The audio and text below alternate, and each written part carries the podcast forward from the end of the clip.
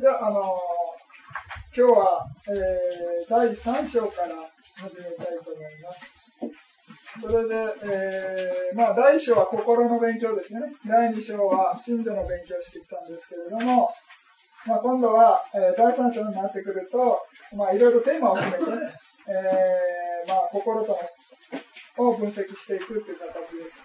ですから、あまり信条っていうのは詳しくは出てきませんけれども、まあ、心をね、いろいろ、まあ、あの感覚、10をテーマにして分析したりですとか、まあ、いいんですよね。まあ、平定というものを分析したりとか、作用とかね、地域とか門とか諸縁とか木とかっていうので、えー、分析していくということですね。というようなやり方です。ですから、まあ、あのー、今日はちょっと、えー、信条、信条、まあ、あまり出てこないですけど、この表ではね、ちょっと信条出てくるんです。これは、あの、本来ここまで詳しくやる必要はないんですけれども、まあ、一応雑学なんですかね。あの、勉強のために、まあ、表にしてます。で、まず一番最初の、あのー、出だしとして、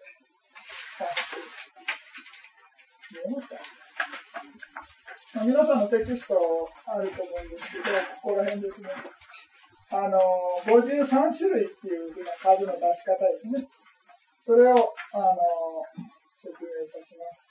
それで、まあ、53っていう数字はなぜかというと、まあ、下に書いてる通りなんですが、まあ、89の心っていうのは、諸縁を知るという事象から、まあ、一つでありということですね。ですから、まあ、心って働きは、まあ、対象を知るっていう働きがあるんで、それで、えー、まあ、一つっていうふうな数え方をするってことですね。まあ、これで、あのー、独特の数え方です。それで、えー、1っていうことで、信条は52種類あるんですけれども、まあ、前回ね、えー、勉強していたわけですけれども、52種類の信条が、まあ、一つ一つね、えー、特徴があるわけですね。事象があるという表現しますけれども、そういうような事象があって、まあ、それで、まあ、52の信条っていうのは、そのまま一つった数えなんですね。ですから、52の信条が、プラス、89の心を一つと数えて、まあ、53というふうな数え方をします。まあ、これがね、独特の数え方です。それで、まあ、まあ、これはいいんですけれどもまあ、これからちょっと、あの、樹の分裂を、分裂っていうかね、分析をしていきたいと思います。それで、まあ、樹っていうのは、あの、信条で言うと、まあ、あの、ベーダナー信条なんですね。それでまあよく感覚っていうのを表現しますけれども、まあ感覚っていうとね、あのー、非常にわかりづらいっていうか、まあちょっと、何でもかんでも感覚みたいな感じになるんですけれども、まあ仏教的に言うと、まあ大きく分けて3つに分けたりとか5つに分けたりするんですね。ですからそういうような理解の仕方した方がわかりやすいです。例えば、お腹の膨らみ縮み、瞑想ですとね、お腹の膨らみ縮みを感じてくださいみたいな話になるわけです。ですから、お腹の膨らみ縮みが膨らんでるとか縮んでるっていうのを感じたら、それを樹を観察してるみたいな話になるっていうふうな感じになるんですけれども、本来は樹って何かって楽とか空とか空空不楽なんですね。ですから、瞑想してて、まあなんか楽な感覚が生じたら、それを樹を観察してるみたいなです。から本来のお腹の膨らみ縮みの動きを観察してるってだけで別に樹っていうのを観察してるわけじゃないんですね。まあ当然動きがわかるっていうのは、まあ、感覚がわかるから、ね、完全に感覚がなかったら動いてることさえもわからないわけですね。まあ、当然心がなかったら、まあ、その動いてることを知ることもできないですね。ですから、まあ、瞑想やっていって完全にね、すべてを、その、分けて、あの、認識することはできないですけれども、まあ、仏教的なね、普通の、あの、説明の仕方から言って、まあ、あの、樹の観察っていうのは、まあ、楽とか空とかね、空空風楽っていうような、あのー、に、まあ、その分析の仕方をするっていうのをね、あの、覚えてもらえればそれで十分です。それで、まず、あのー、どうしよう。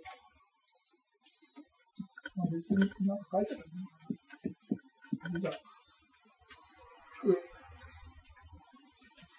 まあ、ちょっと、っ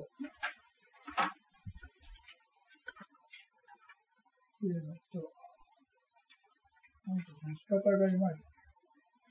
まあいいや。5、5つから書いた方がですね。えー、5、3、うん、まあ別にわざわざ書くこともないんですけど、楽とか、楽でね、楽とか、キーですか。キーですね。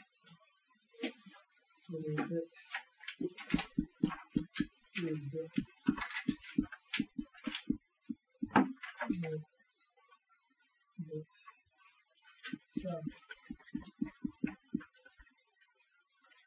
まず5つに分析するのはもう書いてる通りなんですね。この表の通りですね。まず、楽、空、あの、まあ、木ですね。楽と木っていうのと、ちょっと見づらいですけど、この楽っていうのは何かっていうと、まあ、身体的な楽ですね。まあ、身体的に、まあ、気持ちいいみたいなで。気っていうのは、あの、精神的な楽みの感覚ですね。で、苦っていうのも同じく身体的な、あの、感覚の苦しみ。今度は精神的な憂いっていうんですかね。苦しみは、憂っていうふうな表現します。それで、まあそのどちらでもないっていうのを者っていうふうな表現するんですね。ですからこういうような分類の仕方を、まあ5つに分ける分類の仕方っていうのをね、えー、根によって分類するみたいな表現する。これはなぜかっていうと、まあ22根っていう、あの、阿弥陀までね、あの分析するやり方があるんですけども、そのよ、あの22の分析の中に、この5つの樹のあの項目が出てくるんですね。ですから、まあ、呼び方としては、根による分析みたいな表現するんですけれども、まあ、別にそんな名前知らなくても結構です。まあ、5つに分けると、まあ、あの、もうこれ順番ちょっと、あの、わかりやすいようにただ並べただけで、別に、あの、この順番を覚えないといけないというわけじゃないです。ですから、まあ、楽と気っていうのが、まあ、あの、楽のグループですよね。それで、苦というっていうのも、まあ、苦のグループですね。それで、まあ、その、どちらでもないっていうのがシャっていうことですね。ですから、まあ、精神、肉体的なものと、まあ、精神的なもの、肉体ものと精神的なものということで、楽と苦っていうのを二つにね、身体的な感覚と精神的な感覚ということで二つに分けている。それで、あの、まあ、その身体的って表現してますけれども、基本的に感覚は、まあ当然精神的なものなんですね。ですから、例えば、まあ肉体的にね、怪我して痛いとかね、そういうような感覚っていうのが、まあその、まあ空ですよね。でも当然この肉体が、あのー、苦しいんじゃなくて、まあ、精神的なものが認識して苦しいって感じてるわけです。ですから原因が何かってことですね。まあ、身体的なものを原因として、まあ、苦っていう感覚が生じたら、まあ、あ苦ですよね。だから精神的なもののが原因として起こってたら、有ですね。ですから、どちらとも、まあ、働きとしては精神的な働きは働きですね。当然、まあ、今言ってる話ってのは、信女の話ですから。信女ですから、まあ、当然、これは、あの、なん精神的なすべて、精神的な働きなんですけれども、まあ、まあ、直接的な原因ですよね。っていうものが、えー、まあ、身体的か精神的かということで、こう、二つに分けていく。それで、えー、三つになってくると、まあ、これ、これが、まあ、丸人だ。なんか映りづらい。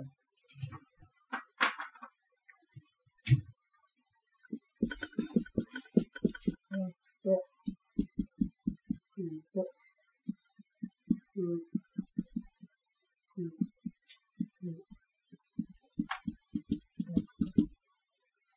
ょっと D 表で、三つに分けるとどうなるかっていうと、まあ、この精神的、身体的みたいなのを分けなくて、一つにあのまとめて説明するわけですね。ですから、楽と空と風空風楽っていうふうな分けると三つになるってことですね。ですから、五つに分けるときは、シャっていう表現するん。ですけれども、三つに分けるときは、風空風楽っていう表現するん。ですね。まあ、これは仏教用語です。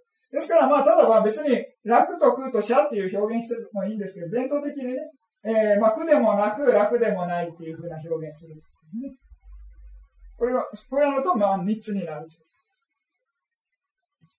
それで次に、なんでこの二つになるかっていうと、まあ、これも楽と空ですね。あの、なんですかね。えー、まあまあ、この不空不楽っていうのを、楽に入れるみたいな。なんで入れるんだみたいな、そうかもしれませんけれども、まあ、福楽っていうのは、例えばまあ、皆さんが瞑想しててね、すごい落ち着いてるとしますよね。でも別にあの気持ちよくはない。でも精神的にすごい落ち着いてて楽な感覚、な、なんていうかね。あの、感覚的にはもう平静でなんだけれども、それを、まあ、苦と楽どっちに入れればいいかというと、まあ楽に入りますよね。苦し苦じゃないということで、まあ楽に入れるみたいな感じで言うと、まあ二つに分けることができるんですね。楽と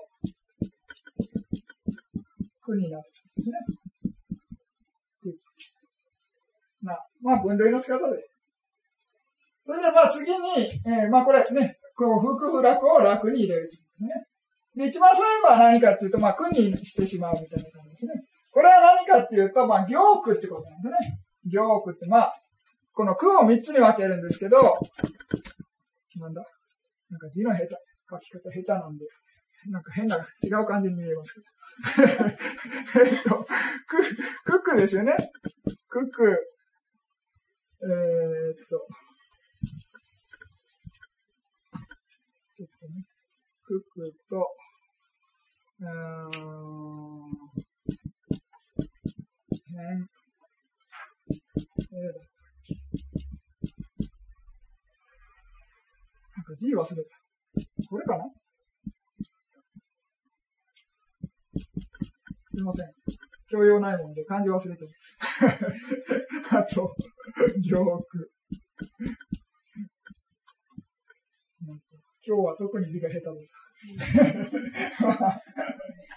あの、句を三つには、まあ今、一つに数えるときには句ですよって表現してますけど、などういう意味で句かっていうと、まあ行句っていうことなんですね。よく、まあ、苦句っていうのは何かっていうと、まあ、身体的な苦とかね、精神的な苦、まあ、失礼して身体的な苦みたいなの、まあ、怪我して痛いとか、病気でね、苦しいとか、そういうものは苦句っていうふうな表現するんですね。まあ、これはわかりやすいですよね。まあ、苦しみ、普通の苦しみです。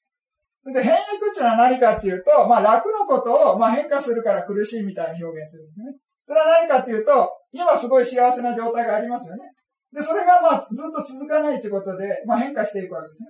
で変化して、その楽がなくなった時に苦しく感じるわけ。わかります？ですから、そういうものを変異句っていうふうな表現ですね。それで、まあ最後の行句っていうのは何かっていうと、まあ心と、まあその物質っていうのは常に生じてはめして生じてはめしていくわけですね。ですからそういうものを、そういう存在そのもの自体が苦であるということで、行句っていう表現ですね。句を三つに分ける。それで、えー、まあ、その行句っていうような分類からすれば、まあすべては苦である。まあその行句っていうのはすべてを含むわけですからね。当然、ベーダナっていうのも、えー、行の中に入るわけですね。まあその、こ、心と物質とかに入るわけですね。ですからそういうようなことで、まあ行句にが、というようなことで、句は一つですよというような数え方するということですね。この一つって数え方ね。うんですから、まあ、こういうような分類の仕方があるっていうのをちょっと、あの、覚えてもらえればいいです。まあ、普通はこの二つですけどね。あの、五つか三つですよね。いうようなことです。何かここでわからないこととかあります？質問とか。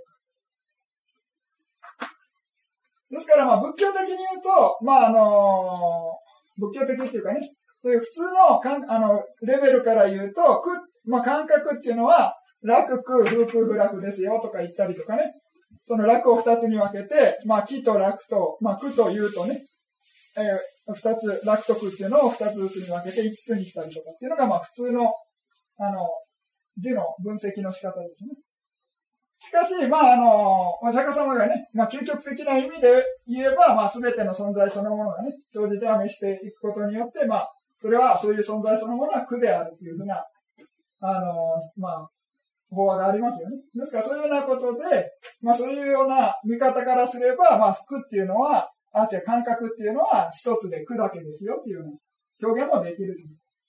しかし、まあ普通は、まあこの見方が違うんですね。行句っていうのはもう全部含めて苦っていうことです。ですから、まあなんていうんですかね、ポイントが全然違うってことですね。ですから普通は、まあ楽があって、苦があって、福不楽があるっていうふうな表現です。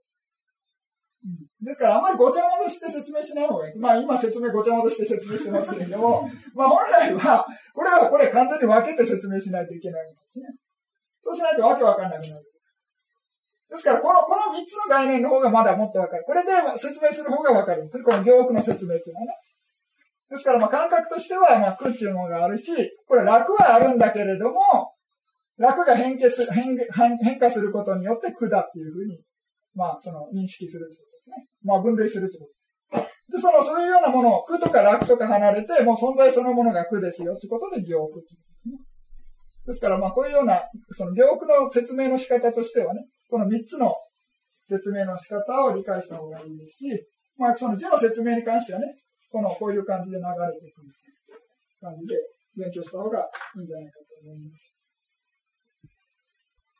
よろしいですか？まあまあ。それで、えー、まあこれ前置きなんですけど、大丈夫ですか？消しちゃっていいかな？こっち、これだけ残して。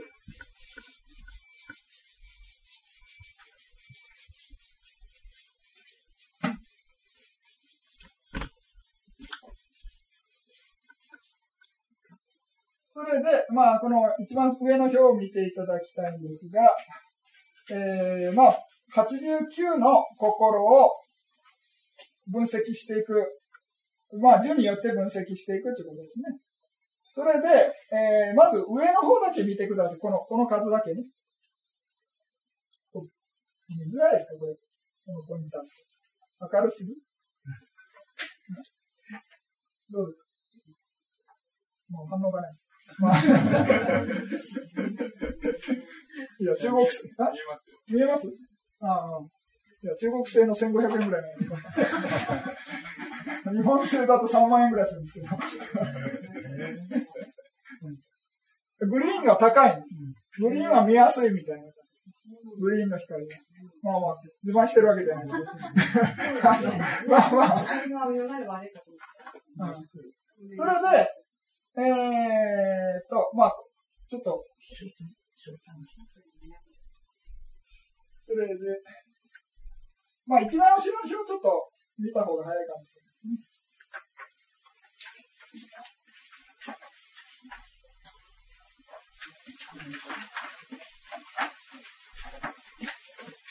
それで、まあ、あの、10の分析はどこを見てやるかっていうと、この一番端のとこですね。これ見てもらえればいい。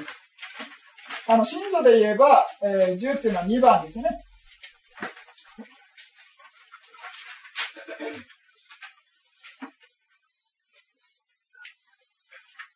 で、この、ここ、あの、数字、あの、これ、インになってるんで、ちょっと後で勉強しますんで、まあ、あの、10の場合、これ、こっち見てください。はい。それで、えー、まず、あのー、まあ、5つの、えー、10っていうのを心がどれ、どれほど、どれぐらいあるかっていうので数えていくってことです。ですから、まず、木っていうのを数えた方がいいかな。まあ、木のよりか、あれか。少ない方から数えましょうか。まず、楽と、あ、逆。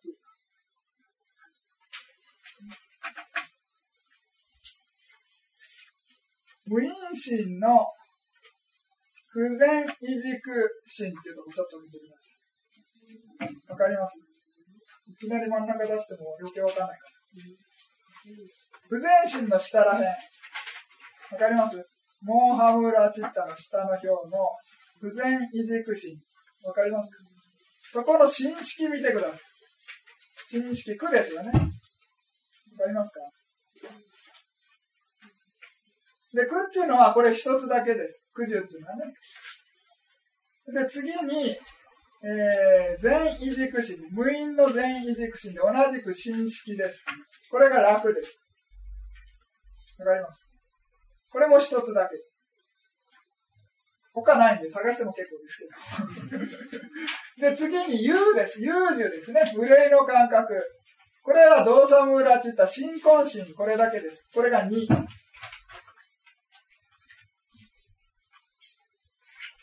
何やってるか分かります大丈夫ですか？ですから、あの、楽と苦っていうのは、あの、新式しかないってことですね。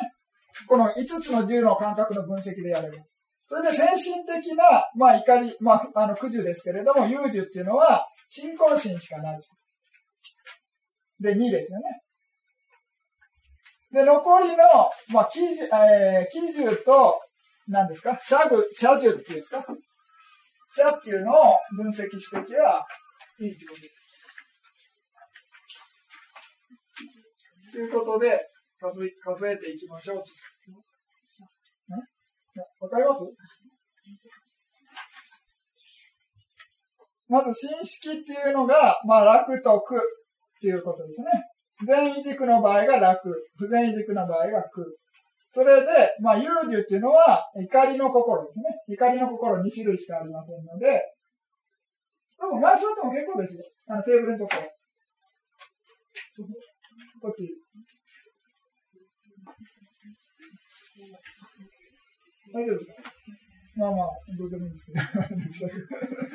それで、じゃあやっていきますけれども、じゃあ残りの感覚、まあ、基準っていうのと車樹、車樹ですね。車、木と車っていうのを分析していきましょうということです。で、まあ、あの、覚えてる方は、あの、すぐ出てくるんですけれども、まあ、あの、復習も兼ねて、下から、上から見ていくということですね、表をね。で、トンコンシンの中に、木っていうのが4つありますよね。わかります？トンコンシン。むさぼりの心の中に、喜びの感覚、木を伴った、え心が4つあるんですね。地図ですね。ここに木って書いてますよね。4つ。はい。で、次に、えー、もうシャワー飛ばしていいんで、次にどこに木があるかっていうと、今度は全身です。あ、失礼して、全身までいかなくていいですね。全、あ、違う、無因の、えー、異軸心ですね。無因無因心の中の、幼樹心、じゃ失礼する、水道心の中に木があるですね。わかります？で、次に出てくるのは何かっていうと、また今度は、正気心ですね。これ、アラカンの笑いの言葉、ユイサ心の中に木がある。ありますか。で、次に、大前心の中の半分ですね。4つっていうのが木です。で、同じく、大軸心も4つですね。上の方4つ、半分ですね。で、次に大ユイサ心も4つということで、これ早いですか？で、次に、この、えー、色界全身っていうのが、まあ、第4前まで木なんですね。ですから、色界全身、色界軸心、色界有意差心ということで、初前から自然まで木。で、次に、あ、失礼、上も書いて。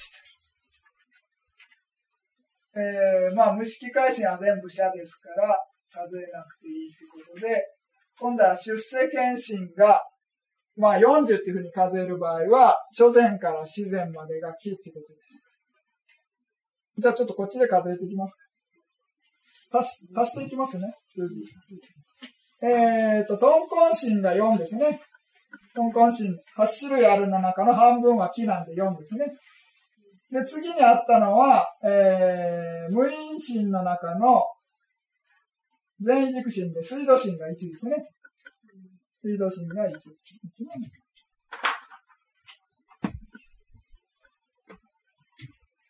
4、水道芯が1。で、有差芯の中の器具、え小気芯が1。それで、えー、大前芯、大異軸芯、大有差芯ということで12、半分ですからね。24種類の心の中の半分で12。で、色界の、えー、初前から自然までが、まあ、全身、異軸心、有意差心ということで、4で3、4、12ですね。それで、無色界心というのはすべて社なんで数えない。です、で今度は出世権、ここに出てますけど、出世権が、まあ、初前から自然までということで、えー、どういうふうに数える初前。32日数えるとか。で、合計すると、56、62? 合ってます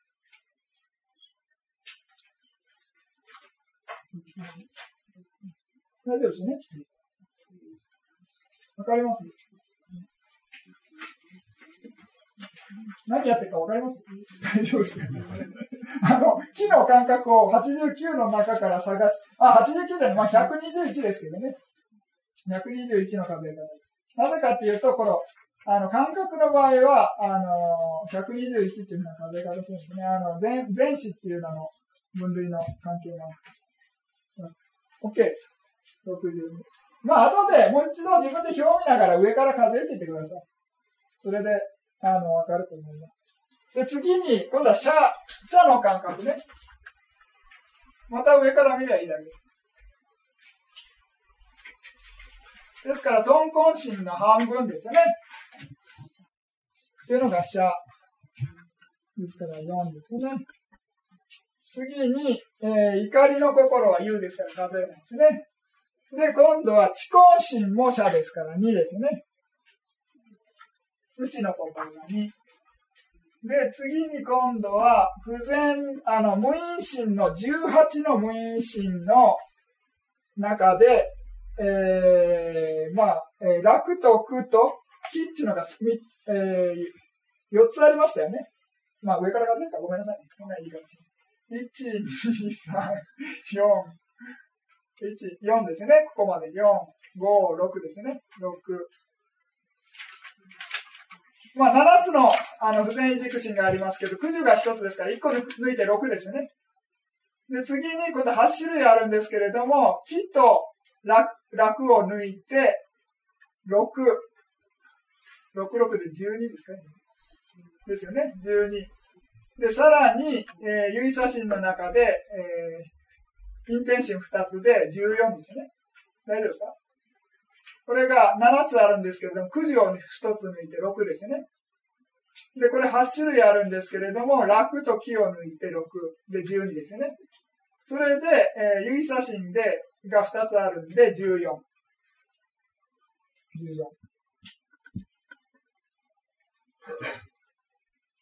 で、次に、えー、これもさっきの同じパターンです。半分ですからね。えー、大前進、大軸心、大指差心の半分ということで、12。それで、色界前進、色界軸心、色界指差心っていうのは、午前しかないんで、3ですね。3。111で3です。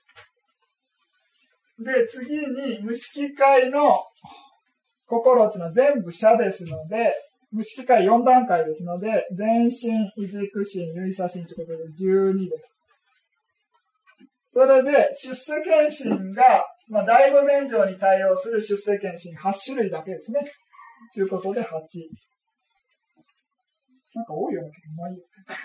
多くはね20ですよ。20、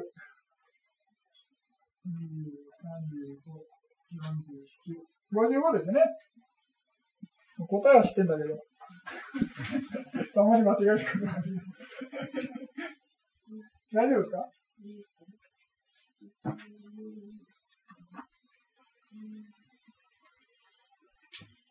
もうこの出世検診の数え方が分かりづらいかもしれないですけれども、これが 8×4 ってことです。で、これ 8×1。わかります？なぜ4倍になるかというと、初前から自然までにかけるんですね。夜道、夜か、一来道、一来か、不言道、不言か、荒勘道、荒勘かっていう、悟りの心が8種類ある。それを、まあその、あの、数え方として初前から午前までかけるんですけど、記事の場合は、えー、初前から自然までが木の感覚ですね。ですから、四波32って数える。それで、社の場合は、午前だけですから、まあ、あの、1かけるってことですね。1かけるってことはもうそのままってことですからね。というような数えられる。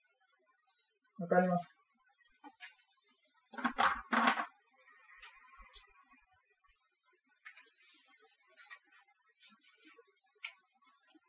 まあ、初めての方はね、ちょっと難しいかもしれないですけど、まあ、あの、これはあの、心の、あの、第一章ね、しっかり理解してたら難しくないんですよね。ただ数えてるだけです。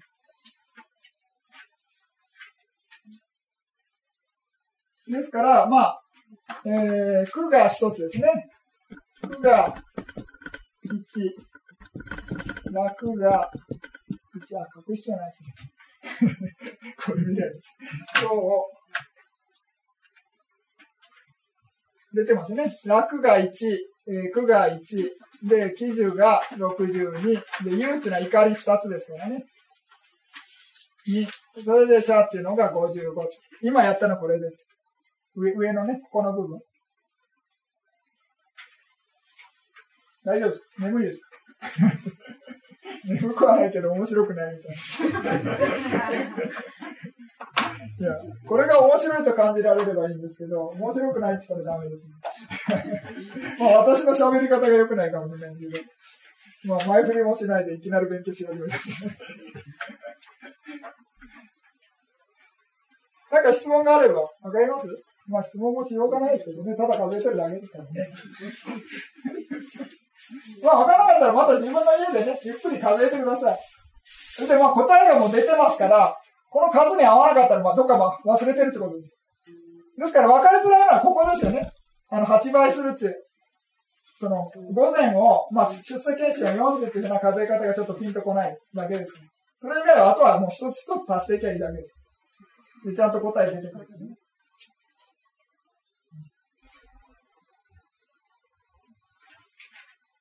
ね。まだ書いてる。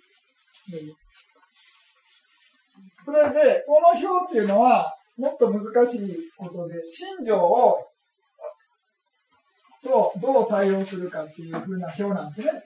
まあ、これ普通、阿弥陀元宣言派ではやらないレベルなんで、ちょっともう一つ先のレベルなんですが、一応、あの、せっかくなんで、ざっとね、えー、2回目の人とかも、まあ、前回もやったかな？あの、勉強したりとかね。それでまあ第二章心理を勉強したんで、今度は心理っていうのが、まあその感覚とね、どう対応していくかという。10っていうのも感覚ですけれども、まああの心情、他の10以外の心情とどう対応していくかっていうようなことですね。今やったのは、10っていう心情と心の89とか、まあ121がどう対応しているかって分析したわけですね。この表のここの部分っていうのは、10っていう心情と他の51の心情ですね。がどういうふうに対応しているかと。それで、この表を見ていただきたいんですけど、一番下にこの10っていうのがありますよね。ですから、これ星が全然ついてないっていうんで、まあ当然、10っていうの感覚をどう対応していくかっていうことを分析してるんでね。この10っていうとこには何もない、対応しないということですね。同じもの同士対応しないということです。ですから、まあそういうようなことで52の新種、まあここにも10っていうのを含めて全部52っていうのをどういうふうに対応するかっていうのを分析してます。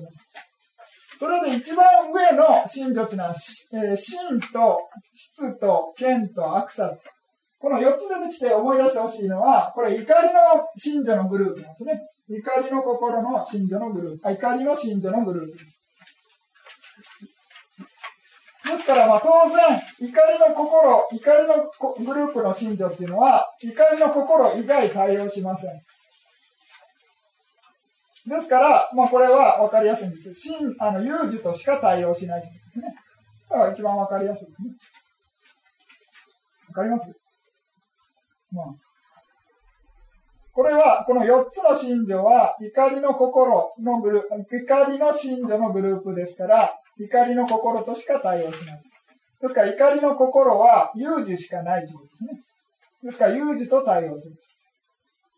うん次に、今度は義っていうのは、義、義心しか対応しないですね。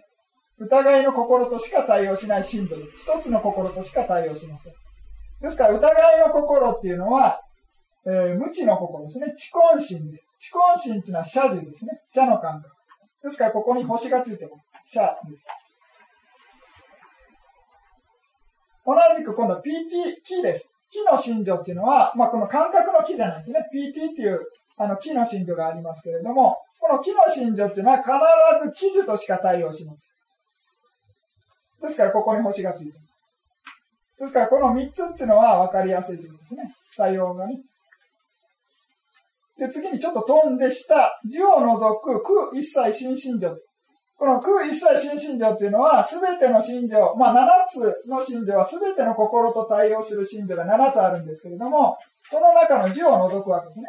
1を除いた6っていうのは、すべての心と対応するわけですから、すべての感覚と対応する。ですから全部落ち着いてます。順番飛ばしては、まあ分かりやすいよ。で、次に増信条5、えー、不全、えー、苦不全信条4、えー、根人睡眠11っていうことなんですけど、これは何か、まあ何かっていうと、まずこの、苦樹と楽樹っていうこれは、新式しか対応しないって言いましたよね。覚えてますかね。ちょっと表戻って見てみましょう。表、表、表。一番後ろの表を見たら。すぐわかるか。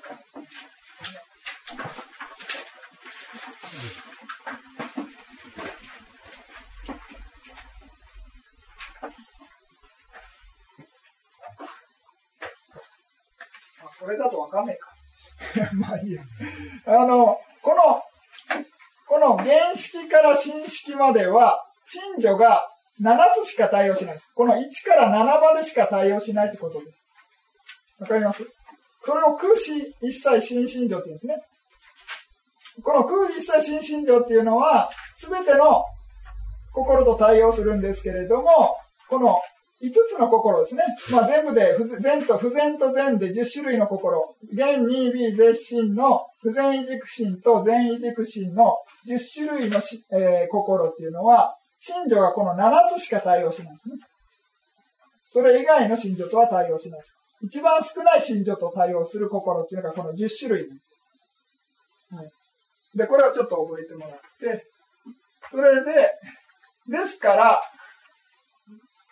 この楽と苦っていうのは、これ、これしか対応しないということですね。この、この7つしか対応、これと、これが、まあ、この6、これしか対応しないとで、ですからこれ、残りの、この部分っていうのは、あの、対応しませんということです。それで、じゃあ他は対応しますよっていうふうに考えてもらえばいいですね。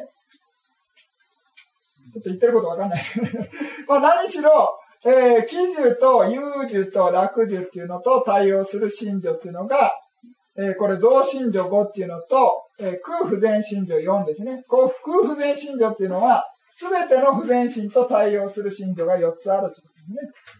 で、根人睡眠っていうのは、まあ、豚根心にも新根心にも対応するんで、えー、豚根心は、えー、喜寿と遊寿がある、あ、失礼して、喜寿と楽寿があるわけですね、豚根心の中に。それで、えー、まあ、トンコン神の、まあ、右行神ですけど、えー、トンコン神の右行神の中に、えー、喜寿と社寿があるということですね。で、同じく新婚神の中、新婚神、怒りの心は優柔ですから、まあ、これ全部星がついてるということですね。うん、それで、残りのトンケンマンっていうのと、えー、上神女ですね。25っていうのは、喜寿と社寿と対応するということですね。トンケンマンっていうのはむさぼりのグループです。むさぼりのグループですけれども、むさぼりの心と対応する信条は、まあ、当然むさぼりの心と対応するんですけれども、むさぼりの心は、えー、木と社の感覚があるわけですね。ですから、えー、これは木と社がまれついている。で良い心の、と対応する信条が25あるんですけれども、良い心も木と社があるんですね。ですから同じくこれ星が2つついている。ですからそういうふうに分析していきますよっていうことです。ちょっとこれ難しいんでね、あの、わかんない人は別にいいです。あの、一応あの、表があるんで説明しただけですから。まあ、あの、上だけ理解してください、しっかり。上のね、この数だけ理解してください。こっちわかんなくても結構です。ちょっとこれ難しいんでね。この、なんていうんですかね、あの、この信条一つ一つがね、どの心と対応するかっていうのをしっかり分かれば、その心がどういう感覚かっていうことで分析していくわけです。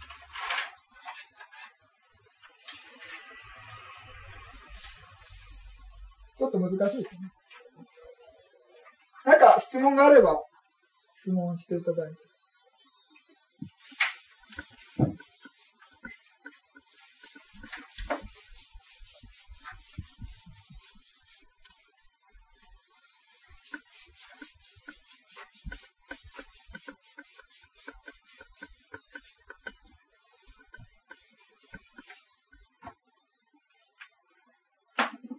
あ私は結構第三章って好きなんですけど。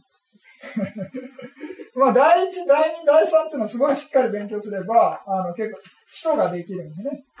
まあ本当は第一、第二しっかり勉強すれば第三っていうのはほとんど同じことの繰り返しで、ポイントがずれてるだけ、ポイントがあの変わってるだけなんですね。ですから第一、第二しっかり分かってれば、第三っていうのはあの悩むことはないっていうかね。えー、ただ分析していくだけなんですけどね。ちょっとね、あの、初めての方ですとなかなかね、えー、ピンとこないっていうのはしょうがないですよね。まあ、できればまたね、自分の家に帰って表を見ながらでもね、あの、考えながらやっていってもらえれば、あの、わかると思います。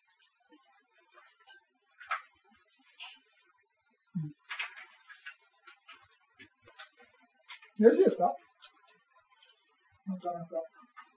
今日は静か。いつも静かかもしれない。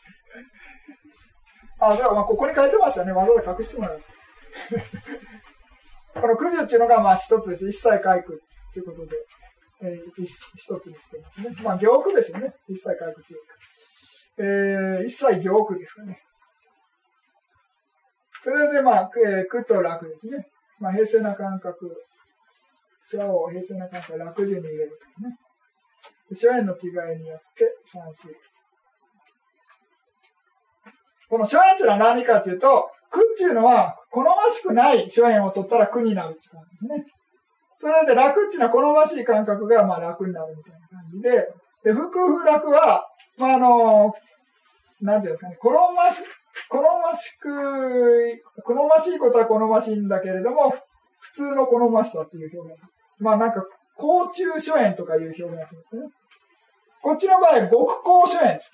極めて良い、良い対象の、失礼です。極めて良い対象諸縁の場合は、楽順になる。それで中ぐらいの良い諸縁の場合は、えー、不不、不不楽になる。それで、えー、好ましくない対象の場合は、不幸諸縁ですね。の場合は、苦樹になるみたいな感じで、まあ、普通説明されてます。で、先ほどの、あまあ、根、根による分析っていうのは、まあ、この22の22根っていう分析の仕方があるんですけどね、その中に、えー、まあ、そういう5つの説明が入ってるということですから、まあ、この3と5だけね、あのー、しっかり名前を覚えてもらえれば、それで結構。それで、まあ、先ほども説明しましたけど、九十とから、えー、有十ですね。あの、こ、この部分ですね。62とか55。まあ、これ一個一個書いてるじゃないですか。まあ、それ見ながらね、表、表見ながら、これ、これ見ながらでも、表見ながらでもね、自分でもう一度数え直してみてください。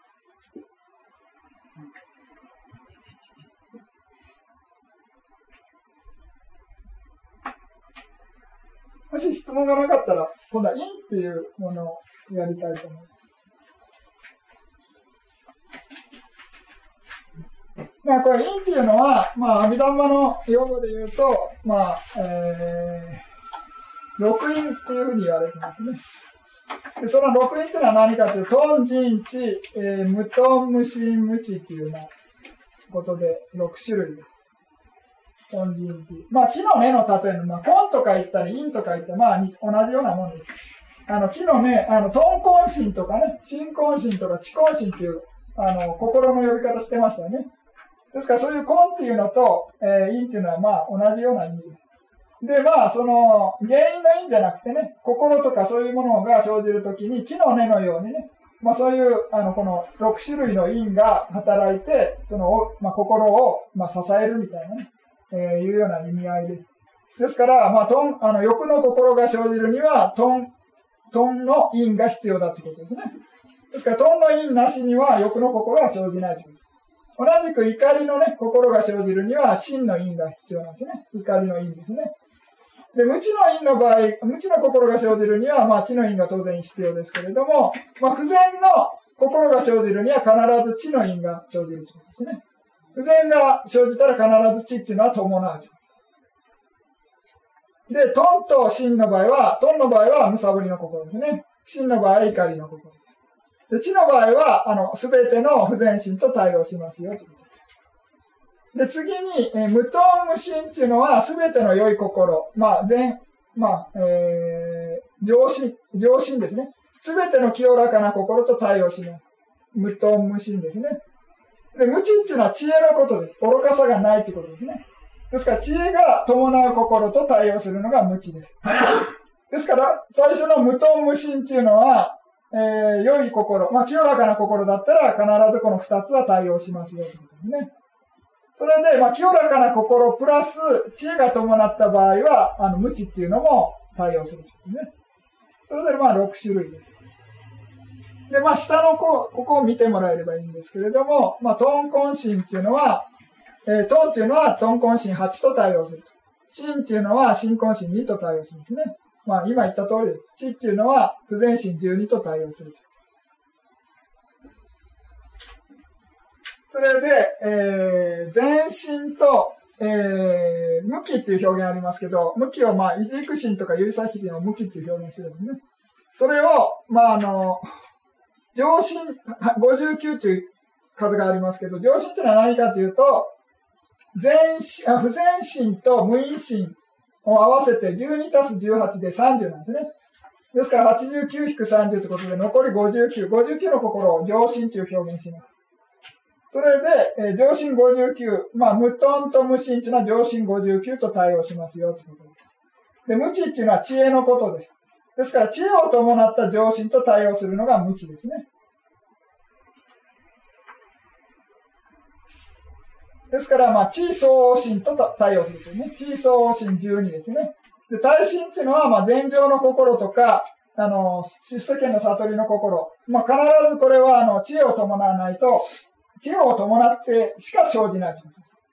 ですから、まあ、35と12ってことで、えー、47、なんか合計書いてある。まあ、12たす35で47ってことですね。というような数え方です。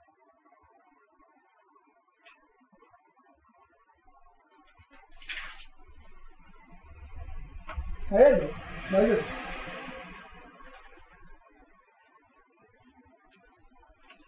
ですから、この因っていうのは原因の因とかね、あまり考えないでください。もう因じゃなくて、その、この仏教用語でね、その因イコール、トンジンチ、無トン無心無知っていうふうな感じで、もうすぐ理解するようにしてください。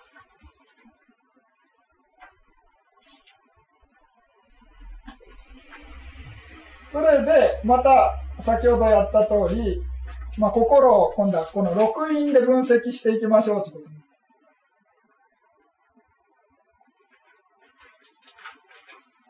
とわかります？これはまあ、さっきよりわかりやすいか。因による分分別って書いてますけど、まず、無因心っていうのがありますよね。無因心っていうのは先ほどの録音がない心、無因心。無因心18ですね。これ簡単です。もうこれで終わりですね。あの、考える必要ない。無因心っていうのは、まあ当然因がないですから、まず、まあ二つの五式っていうのは、とあの、原理微絶心の善と不全のね、非軸心を二つの五式って言います。ですから10種類ですね。5×2 で10種類。で、あと、領受心2、水道心3、えー、陰天心。まあ、異門陰天心5問、あ、5問陰天心、異門陰天心で、陰天心2ですね。正気心1。ということで、全部で、2、5、2、1で18ですね。これはまあ無因心で、因と関係ない心です。まあ因と伴わない心ですね。因因がない心っていうのを無因心と言います。それ以外は、えー、無因心ですね。因がある心です。18以外は因がある心。ですから、えー、71ですか ?89 ですからね。89の心引く18ってことで、無因心の範囲、無因心。因がある心は71です。わかりますよね。89の心引く無因心引き合いですね。それは残りの心っていうのは全部、最低一つは因がありますよってことです。で、これで、えー、無因心を調べていきますけど、まあ、一因心。一つの因しかない心は何かっていうと、まあ、書いてる通りですけど、知根心ですね。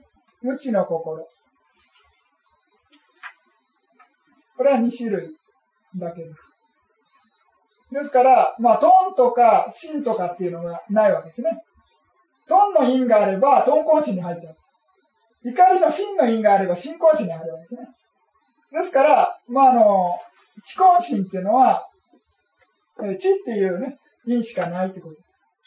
ですから、これは一因です。で、次に二因心っていうのは、まあ、22です。まあ、二因心、トンコン心8ですね。トンっていう因と地っていう因があるんですね。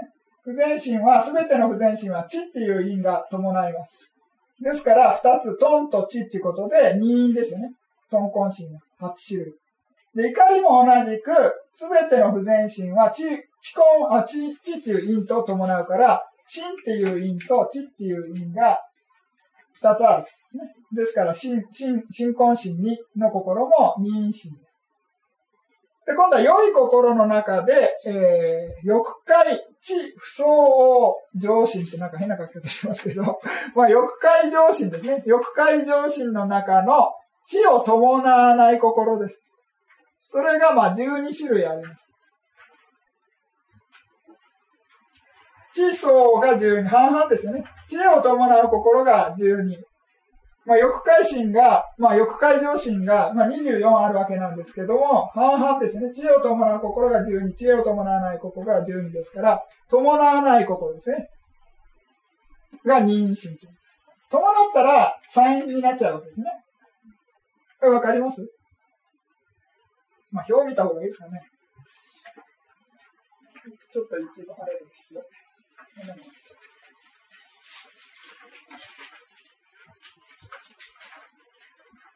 これですね。この部分見ていきたいんですけど、ここの、今度はここですね。この部分。この3とか2とか書いてますよね。皆さん、この表を家帰ってみてください。この数字。それで終わりです。あの、失礼失礼。この、陰の章って書いてますよね。これ、今やってるのはここです。ですから、この列を見ても、この上に10って書いてますから紛らわしいんですけど、あの、この数字はここですから、あの、これ、この名前の通り。それで、えー、地位を伴う場合は3ですね。3因ですね。で、地位不相の場合は2になるということです。から、3322、3322で8種類ですね。これが大前進。同じパターンです。大軸心も3322、3322で。で、大優位写真も同じく3322、3322。ですから24種類の、え欲界上心の半分っていうの、ですから12ですね、の心っていうのが二因心。で、残りの色界心、無色界心、出世権心っていうのは全て三因です。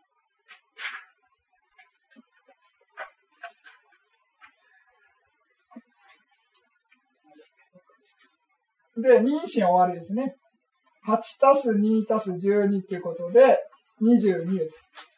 で、残りは何かっていうと、まあ、欲界上心の半分ですね。が3地相相心ですからね。半分が12。で、それプラス、大心って書いてますけれども、えー、色界心が15、無色界心が12、出世検心が8って。まあ、ここではまあ、あの、40って数えないですね。8です。それで、まあ、12、15たす12たす8ということで、えー、35。ですから、合計12たす35で47ってのが出てますね。ですから、この18、2、22、2、47っていうの足し89になる。89にならなかったら間違いですね。わかります？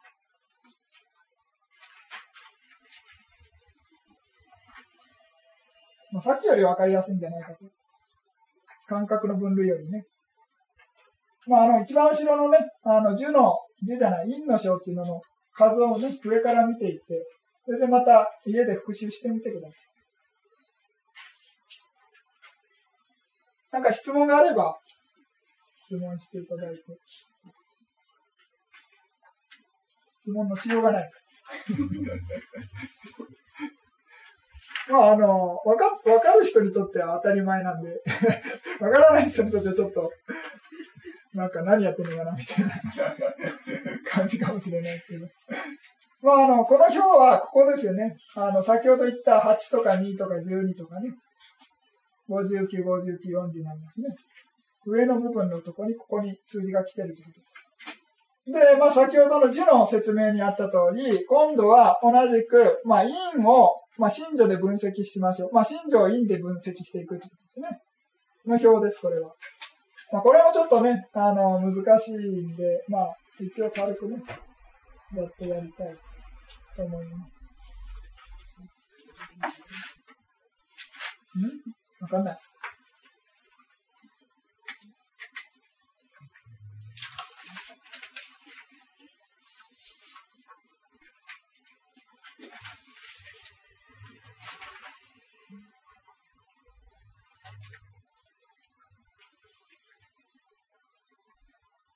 これはちょっと分かりづらいかもしれない。休憩します先に。これ終わった後やります。ちょっと。まあ、釘以外でね、これちょっと終わった後休憩しますんで、もうちょっと頑張ってください。じゃあ、ちょっとやりますんで。まあ、上の方から見ていきます。義っていうのは、先ほど言った通り、義信条っていうのは、えー、義相心としか対応しないということですね。で、銀相心の中に、まあ、知根心があるんですね。わかります？失礼してる、知根心じゃない、知信条があるってことです。まあ、すべての、まあ、この義信条っていうのは、知根心の義相心しか対応しないですね。ですから、義相心は、知根心しか根がない。ということで、星が一つです。で、次に、トンコン心は、トンコン心の中のトンですね。トンっていうのは、まあ、トンそのものも陰なんですけれども、トンと対応する他の陰は何かっていうと、地しかないです。この発想がちょっとわかりづらいかもしれない。トンコン心は二陰ですよね。二陰ですから、二陰の中のトンっていう陰は、地という陰しか対応しない。そういうような考え方。同じく新婚心も二陰ですよね。ですから、真っていう因は、地という因しか対応しないということで、この地、このグループに入ってるということです。これは一因の信条です。義っていうのも、義っていうのは因に入ってませんけれども、義信条っていうのは、地根、あの、地、義相心のしか対応しないということで、義相心は地根しか対応し、地根しか入ってないということですね。ですから義っていうのも、この地としか、地一つしか対応しません。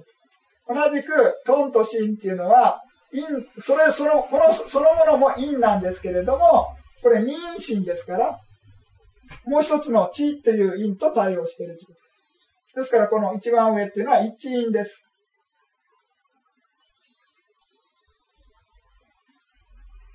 で、今度は地っていう信条ですね。あ、失礼。地信条っていうのは、これ、これそのものも陰なんですけれども、これが、あの、トンとシンの時には、トンの時には、トンインと対応してるわけですね。で、怒りのシン、シン、えー、シンコンシンの場合は、シンと対応してますよ、ということで、これ、二陰心、二陰心情っていうふうに分けます。知根心はね。まあ、知、えー、知根心の時には、何も対応してませんけれども、あの、トンコン心とシンコン心の場合は、それぞれ対応してるということで、二陰数え方です。かりますで、次に今度は、剣と万っていうのは、トンコン心と対応する心ですね。心情ですね。ですから、トンコン心は、えー、トンとチっていう因が二つあると。あれ？大丈夫ですね。トンとチっていう因が二因ですからね。ですから、剣と万の心情っていうのは、トンとチの因と対応します。で、次に、えー、真以外の、えー、怒りの信条ですね。質、剣、悪さっていう怒りの信条です。これは怒りの心としか対応しない信条です。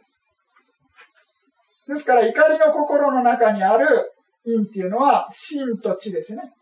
ですから、これも真と知の二因としか対応しない。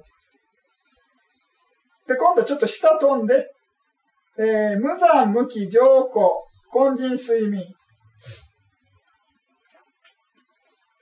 で、無残無気上古っていうのは、す、えー、べ、ての不全心と対応する信条です。ですから、三因と対応するってことですね。トン、ジン、チと対応します。で、同じく今度は根人睡眠っていうのは、無行心の、無行心じゃない、無行心のトン根心と新根心に対応します。ですから、まあ、あのー、トン、陰、心陰、地陰も対応するということです。べてと対応する。ですから、トンコン心と対応するときには、トンと地と対応してるわけですね。で、心根心と対応するときには、えー、心と地が対応してる。まあ、地がダブってますけれども、まあ、数え方としては1回しか数えないんで、まあ、三陰です。それで、どこ飛ばしてるあ、で、今度は、キー心情ですね。キー心情っていうのは、PT ですね。っていうのは、この怒りの心と絶対対応しない。怒りの心は優柔ですよね。優、憂いの感覚ですから、怒りの心、あ怒りの因と、あ心因と対応しませんということで。で、トン因っていうのは何かっていうと、トンコン心の中の記事があるわけですね。喜びの感覚を、があるときには気と対応します。で、地の中にも同じく、地根心の中にも気を対応するということですね。で、無糖無心無知、まあその両親の場合も、あの、記事があるわけですからね。えー、対応します。ですから、まあ、対応しない信条、あの、因は何かっていうと、真の因ですね。まあ、感覚が違うからってことね。これは記事としか対応しないんで、これは、真因っていうのは、えー、有事としか対応しないわけです。ですから、これは対応しません。で、一番下に、その同多信条、普通13なんですけれども、PT を除いたですね、木を除いた同多信条っていうのは、すべての因と対応します。で、これで6因ですね。で、次に、トン、えー、無トンですね。無トンっていうのは、えー、何と対応するかっていうと、無トン自身とは対応しないわけですね。ですから、無心無知と対応するということ。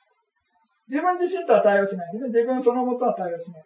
同じく、無心の場合は、えー、無頓と無知と対応するということで、同じく二因です。で、無知の場合も、これ、知恵の場合も同じく、まあ、知恵自身とは無知とは、無知自身とは対応しないということで、他の死因である無頓と無心と対応するということで二因です。それで、まあ、こう、ちょっと飛びますけど、三因を除いた区一切全信条二十二条。あ、これ全信条じゃなくて上信条っていうふうに書き換えてる。区一切上信条ですね。全信条だ。まあまあいいや。はいまあ、書いといてくれ。それで、この三因っていうのはこの三因のことですね。この三因を除いたえ、空一切上心女22ですね。25の上心女があるわけなんですけど、無頓無心無知っていうのを引いて22ですね。22の心女っていうのは、無頓無心無知の心女と、あ、失礼ですね、陰と対応しますよということで3因になります。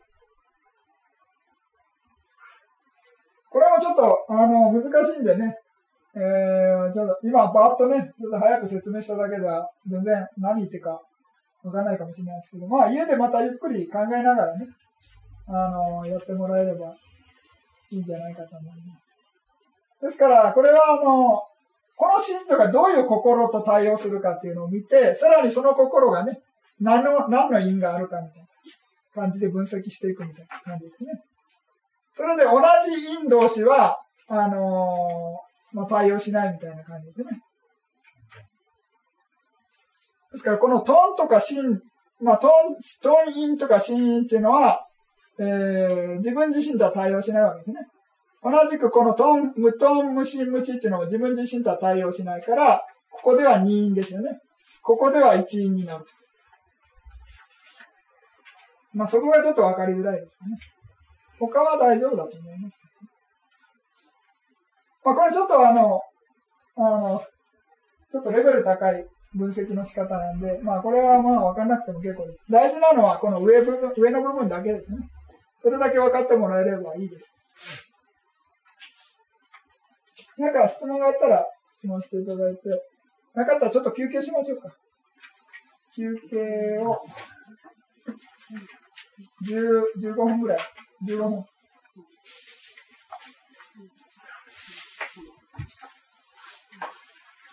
うん